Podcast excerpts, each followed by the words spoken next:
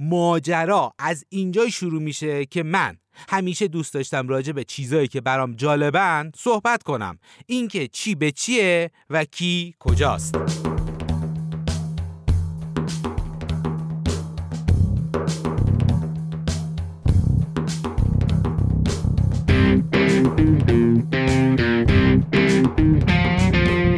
گذشت و گذشت و گذشت تا اینکه امروز تونستم به قول بزرگ و بیشا خودم ایدالگرایی پیروز بشم و این سرسده هایی که میشنوید و ضبط کنم. حتما شده یه جای گیر کنین که اجبارا بایستی زمان بگذرانین مثل ترافیک مثل مطب مثل بانک.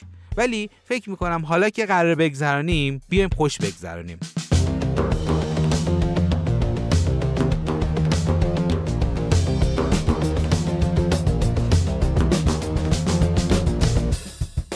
خب که چی؟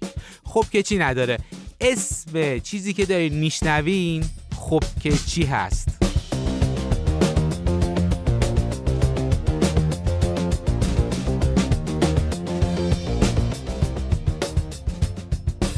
یکی از بیماری های من اینه که دنبال هر چیزی که برام جالب باشه میرم و تحقیق می‌کنم.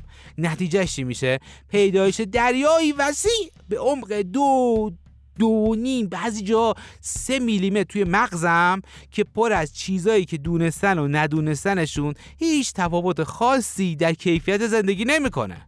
اما همونطور که گفتم با مزه است.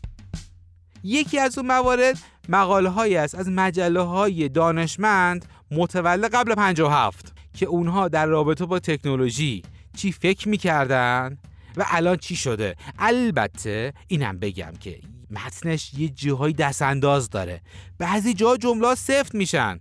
ولی با این وجود شنیدنش خیلی بامزه است.